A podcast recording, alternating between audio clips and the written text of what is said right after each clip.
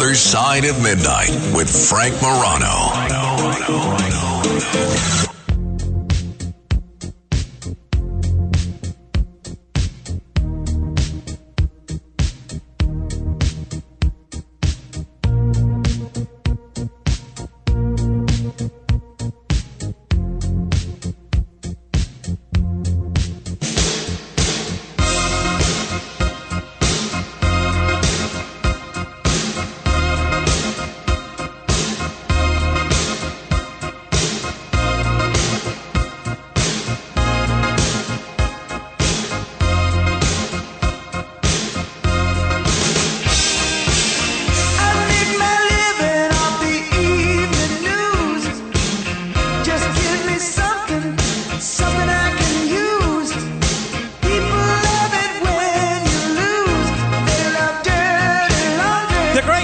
McLean, who's actually been a guest on this show, is a great guy, singing about dirty laundry. Don Henley. Has Don Henley been a guest on the show? Yes, I think he has.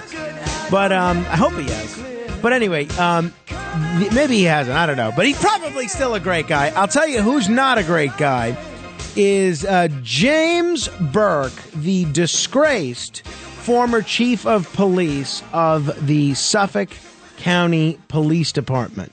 And uh, and Don Henley was not a guest on the show, so my apologies of confusing he and Don McLean. So no, but no big deal about that. But um, well, unless you're Don McLean or Don Henley, James Burke has been thrust into the news again because of the arrest that has been made in the Long Island serial killer case. So far, uh, Rex Heuermann has been charged with three of these murders and linked to a fourth. That leaves leaves six or seven other bodies on Gilgo Beach, or remains or parts of remains on Gilgo Beach that have yet to be assigned.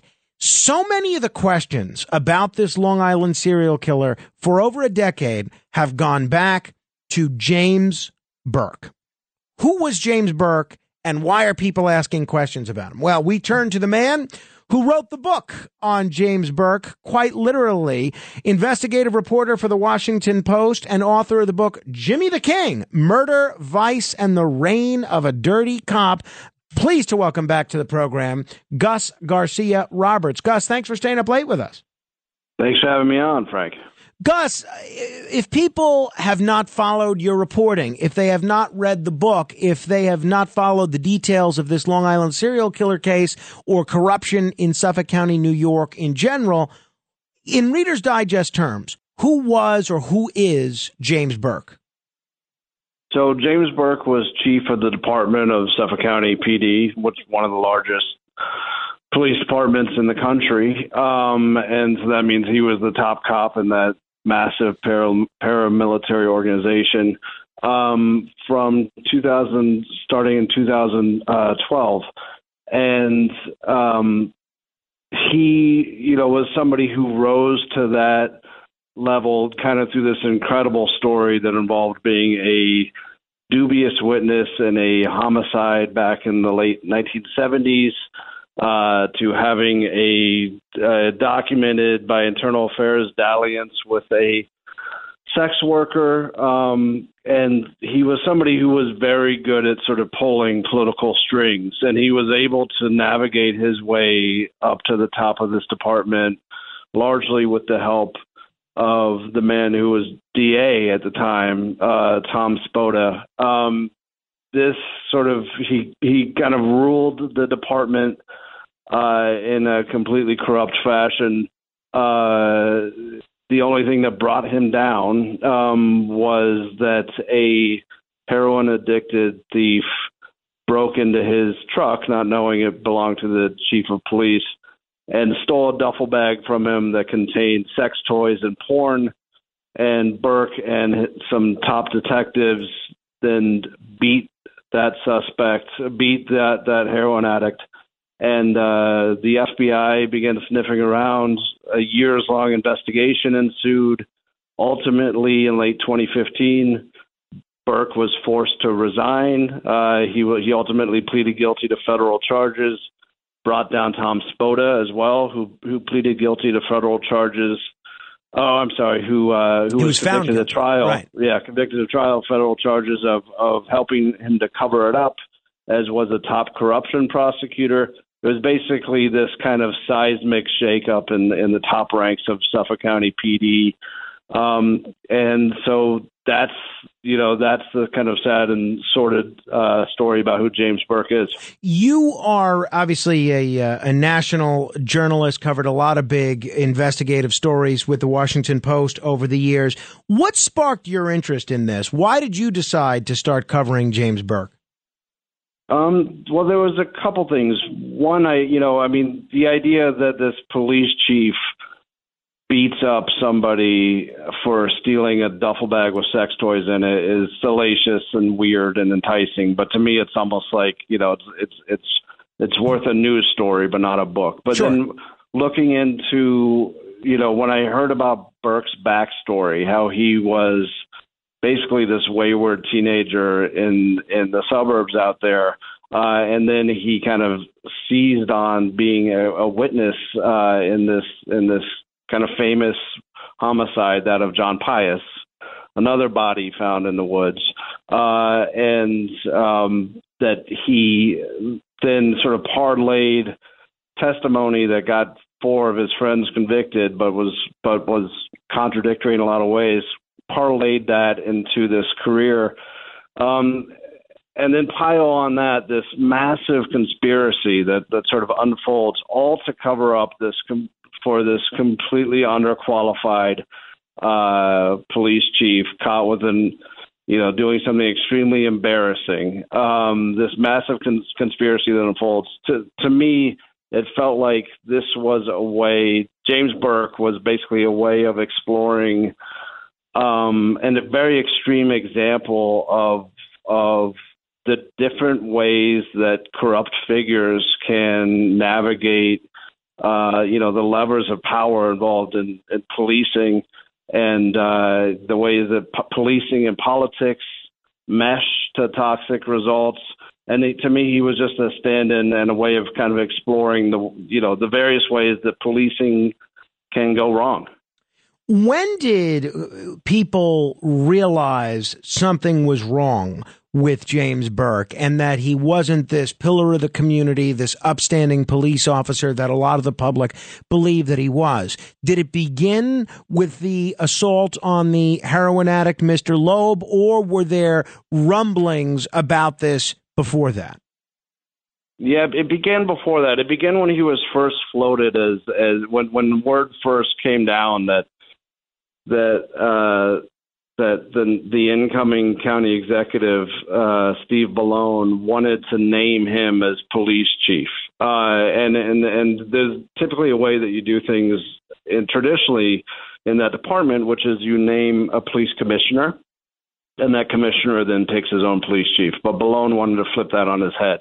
He was dead set on James Burke being police chief, and Burke could essentially pick his own figurehead commissioner. And so, as as word of that decision comes down, Bellone receives, as do other people in positions of power in Suffolk County, receive letters from anonymous uh, writers uh, that basically detail in what has proven to be very accurate um, recounting all of the sort of flaws involved in in Burke's background, including his internal affairs history and and essentially his his his way of of of ruling whatever squadrons he he oversaw as little fiefdoms for his own uh, means. And you know the letters basically predict uh, that that you know Burke is going to embarrass this department. Um, but Bellone essentially, and and as did others who might have had the power to to stop Burke from, or at least investigate these letters, didn't didn't do anything, and just and and and ignored those warnings. So like throughout the Burke story. You know, um, you see a lot of rank and file cops uh, trying to sort of warn those in power about him. Uh, and so, you know, it's not really a book that is about, um, you know, cops being bad, but it's about bad cops, and it's Sure. about how how good cops are kind of uh, in certain circumstances powerless to stop the the bad ones from like rising up the ranks. We're talking with Gus Garcia Roberts. He's the author of the book Jimmy the King Murder, Vice, and the Reign of a Dirty Cop. Uh, Gus, I realize your book is much broader than simply the Gilgo Beach case, but, you know, Jimmy Burke's name has been so inexorably linked both at the time and in recent days with this Gilgo Beach situation. I'm curious as to your reaction on the arrest of uh, Rex Heuermann. Yeah, I mean, you know, I think anybody who's sort of followed this case for a while, as I have, just just mostly by virtue of, of sort of documenting documenting James Burke's career, you know, I, I felt kind of hopeless at times that this thing could be solved in in any way, and I think that was because you know, if you just follow the the thread of it, it was botched from the very beginning.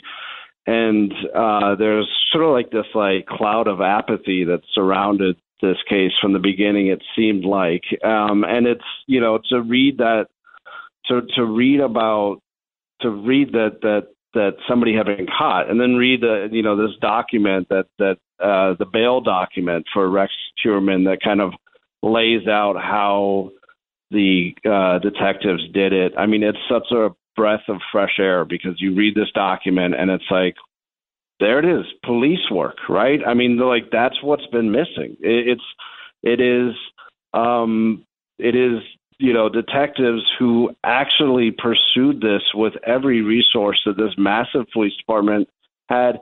And I mean, I don't think Ray Tierney, the DA, and and Rodney Harrison, the uh, the commissioner, were trying to make their predecessors predecessors look bad by laying out the steps, but I mean they really did because it, it it's uh, it shows that within three months of this new administration taking over and a task force being formed, they had pinpointed Rex Heuermann. They they had they had their man within three months, and this was something that had lingered on for more than a decade.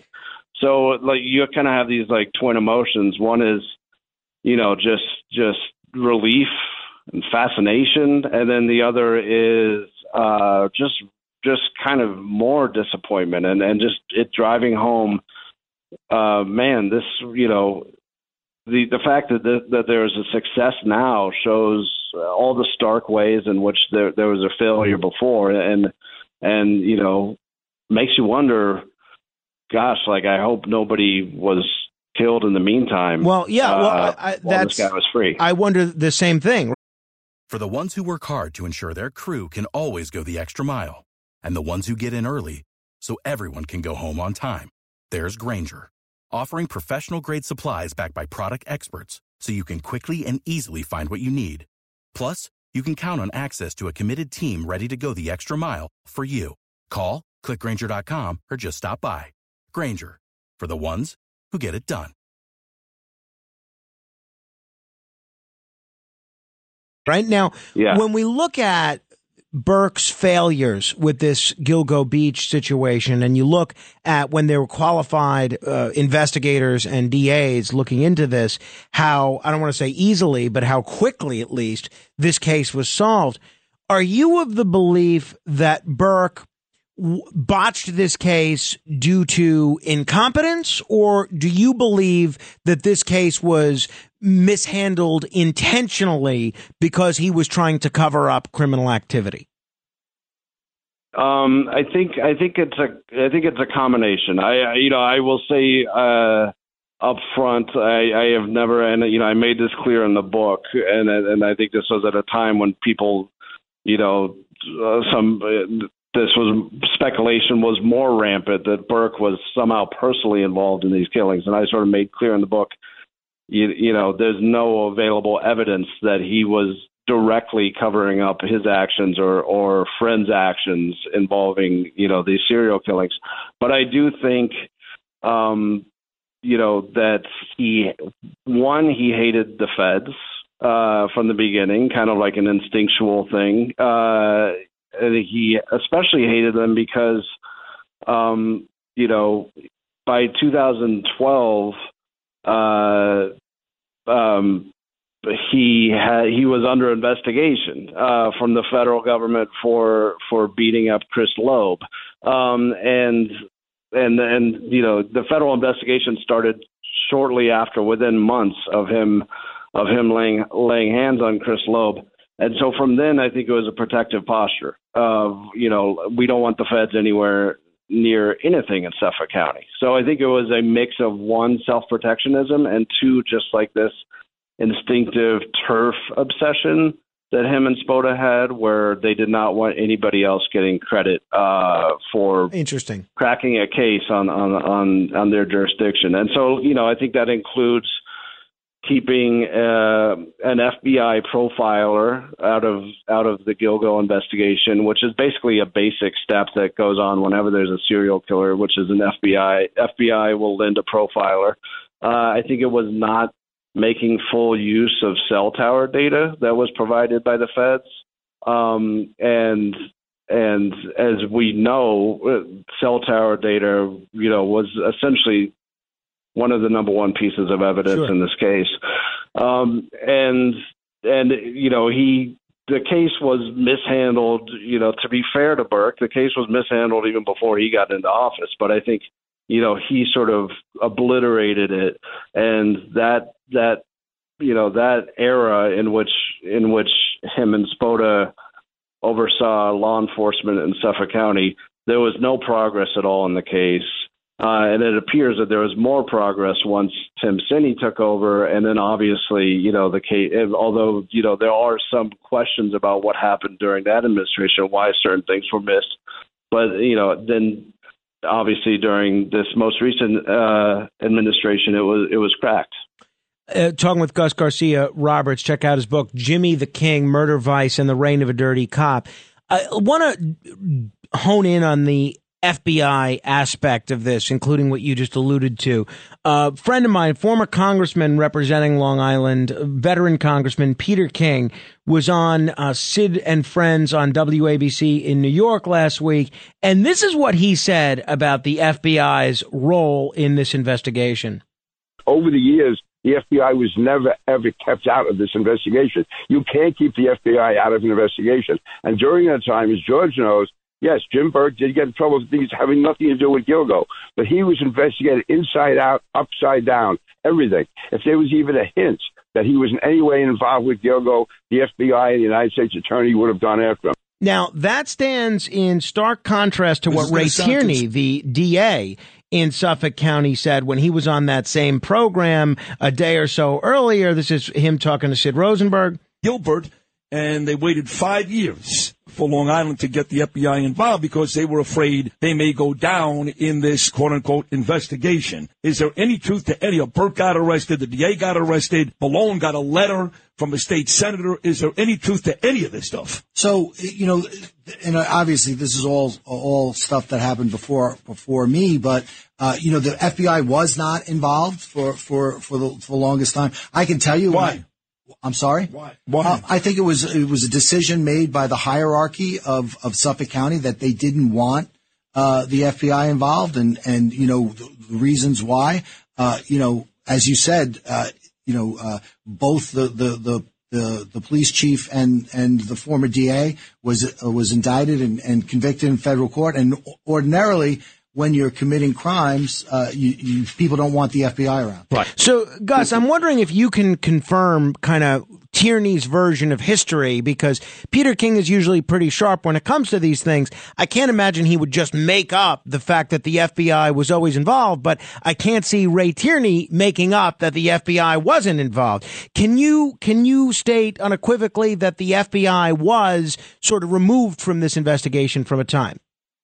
Sure. Uh, yeah. I mean, and, and just to preface this, I mean, Tierney also, before he was DA, he was a federal prosecutor. He was in the district that would have been kept out. So, I mean, he sort of has the view from both ends.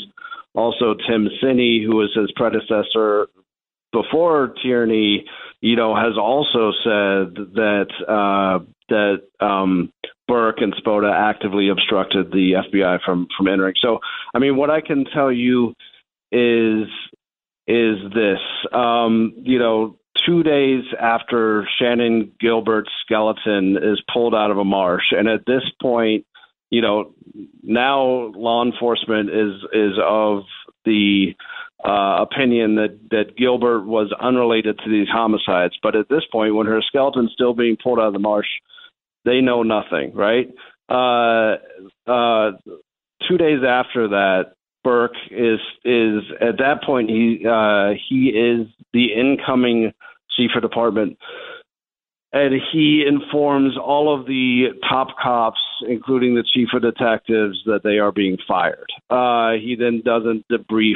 He then doesn't have Varrone, who Dominick Varrone, who is the chief of detectives, along with his two detectives who are overseeing Gilgo, doesn't have them debrief any incoming detectives about what happened about their investigation in the case. Um, that same month, the FBI Behavioral Analysis Unit is informed uh, by Burke's detectives that they are no longer welcome to come out to Long Island, as had been planned, in order to do a profile of the serial killer. So you have, even before he's taken office, you have Burke, uh, you know, taking extremely unusual steps to disclude the FBI from investigating.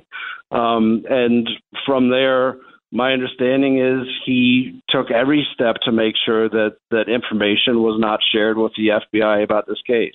So, I mean, I think you can you can certainly debate you know what motives he has and i think peter king was seemed to be seizing on you know the idea that nobody credible thinks he's the killer i tend to agree with that but i don't think that you can really debate that he obstructed the fbi from uh from from this investigation So um, you mentioned Tim Sini, and I think this is pretty groundbreaking uh, because I hadn't heard him state this unequivocally before. But he was on Court TV yesterday, I believe, on uh, Vinnie Politan's show, and he said that uh, Burke, who was appointed by Steve Bellone, he actively obstructed this investigation. If people didn't hear what the former Suffolk County DA had to say on this, this is just yesterday. Here's Tim Sini on Court TV. I think Phil certainly hits a valid point. Uh, so, uh, for example, when my team came in at the very end of 2015, uh, the department was certainly uh, in turmoil. But if you go back all the way back to 2010, you know this investigation uh, started off on the wrong foot. You had a police commissioner and district attorney fighting about different theories uh, about the uh, about the murders, uh, and then of course, as Phil just mentioned, uh, you had uh, a chief of department James Burke and the former district attorney Tom Spota actively obstruct the FBI from assisting. You know, one of the first reports that I saw was a report issued by a detective saying that they were they were told not to share information with the, with the FBI. There's there's also other evidence not not gathered and, and properly analyzed, uh, and uh, those those uh, missteps certainly, uh, I believe, uh, hurt the investigation at an early stage. So, Gus, you have the current DA and the former DA saying that uh, that Burke actively obstructed the FBI from assisting. Uh, explain to folks how that would work, because I think a lot of folks think of the FBI as this powerful law enforcement agency, and if they decide they want to investigate a case, they can just come in and do that. But if local authorities want to put up some resistance, they can really be a stumbling block and and obstruct the FBI from doing so. Sure. I mean, the FBI only investigates murders as as its own, only takes jurisdiction over murders in, in very certain cases. Uh, they aid in serial killing cases because typically, what reason would a would a local police department have for keeping out the FBI and enormous resources? Um, and and so you know if the FBI has no sort of jurisdiction to just uh, hone in on a serial killing investigation if the PD that is investigating that homicide doesn't want them in. Right? So, I mean, this has always been Sure. Uh, a Suffolk County PD investigation, and at times in Nassau County once there was bodies found that were uh, across the across the border. Um, but it's not, you know, this is not a this is not a case where where where the FBI sort of could just take it over at will. I, I was speaking with someone yesterday, and I believe you have uh, you have this person quoted in your book, although with a different name. He believes that his wife was a prostitute working for a prostitution ring that James Burke actually was in charge of. It, do, does your research show that James Burke may have actually been running a prostitution ring? Um, he was definitely suspected of that by Internal Affairs. So, I mean, you know, that there was an the the husband that you're referring to, and the reason that I sort of changed his name in the book was because I did not want to. I did not feel that it was fair to sort of accuse his ex-wife. Sure. Of of of being an, an escort with really kind of thin evidence, and so the internal affairs investigators you know, were tailing James Burke. They wanted to prove that he had some role in a in a uh, um, sex worker ring, you know, kind of circling around a a barber uh, a barber shop. Um, and you know, I think that they they got they made some inroads, but in they were basically thwarted by by Burke. I mean, Burke, you know, knew that he was tailing them. At times, he would pull his car around and sort of ask if they could help, if he if he could help them with anything. Uh, you know, this it's comical at times. He was running around and at one point wore a wig and pretended to be uh, his his girlfriend to to evade the IAB cops. And it's kind of amazing though because this was all um, right before Tom Spota was elected DA, uh, and and so what you kind of see is like a department that is kind of that's on to James Burke, right? I mean, and right. Burke Burke had a history of of of uh, a documented relationship with with a sex worker uh, in his ex girlfriend, for lack of a better term, named uh, Loretta Rickenbacker. And you know, I think members of internal affairs, other top members of the police department, sort of knew that this guy was not somebody that you wanted rising up in the ranks. And so you have you have this con- concerted IAB effort, internal affairs bureau effort to to to sort of bring him down. The reason it fails is because Tom Spota gets elected. Um, and the moment Tom Spota gets elected, Burke, who he has at that point known for decades since Burke was a, a teenage witness in, in his kind of seminal homicide case. Um, Spota shuts down the internal Wow. affairs investigation with no with with you know um, with very firm language, and from that point forward, Burke is basically is basically untouchable. So you kind of do see a um, a department that is trying to eject uh, or at least like stymie the upward mobility of this troubled cop, and then you see Tom Spota, the most in, who becomes the most powerful man in in, in uh, county law enforcement. Just just reverse that and say no, this guy is still on the way up, Yeah. and from there it's kind of history. I, I have to run. Uh, you got to come back because it's a fascinating story, and there's so much more that we could go into. Hope everybody checks out the book, Jimmy the King. Its author is Gus Garcia Roberts. Gus, thanks for the time. Thank you. Bye, Frank. And if you want to comment on any portion of our conversation, you're welcome to do so. 800 848 9222, 800 848 9222, straight ahead. The other side of midnight.